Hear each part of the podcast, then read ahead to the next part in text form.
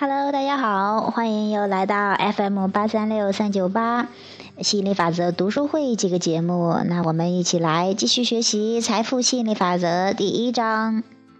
今天我们来学习生活我主张，而非一弊再弊，这是今天的标题哈。本书是为了提醒你在某一程度上已经了解了事实，激活你的震动的知识。只有你不断的深入的了解这些知识，才能真正的读懂本书。那是从更广的视角所获取的是知识。醒来吧，是你记起你的能量和存在的理由的时候了。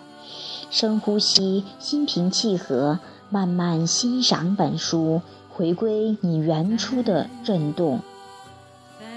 过不多久，你将满心喜悦，不再是受人摆布的婴儿，逐渐适应新环境，重新认识新能量，掌握你的命运，借助强大的吸引力法则，不再手忙脚乱，从容地应对生活。若要如此，你不能讲述你与生活毫不相关的愿景，应当讲述你渴望的生活，而非继续讲述过去和现在的状态。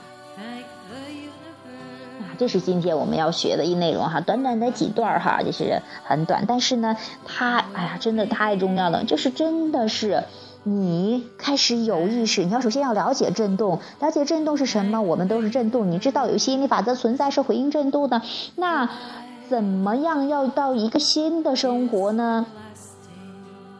回归自己的本来面目，重拾这些力量，然后。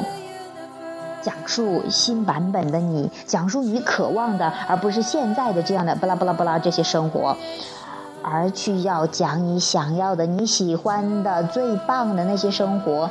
你开始去关注这些，你的这个吸引力也是在吸引更多想要的上面。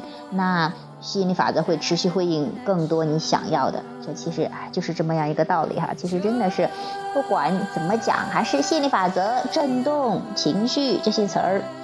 嗯，慢慢的，随着你越来越深入的了解，你逐渐的释放抗拒，越来越放松，越来越轻松，越来越感受到自己的力量，越来越觉得生活的美妙，这是你本有的生活，去感受它吧。好，今天的节目就到这儿，谢谢，拜拜。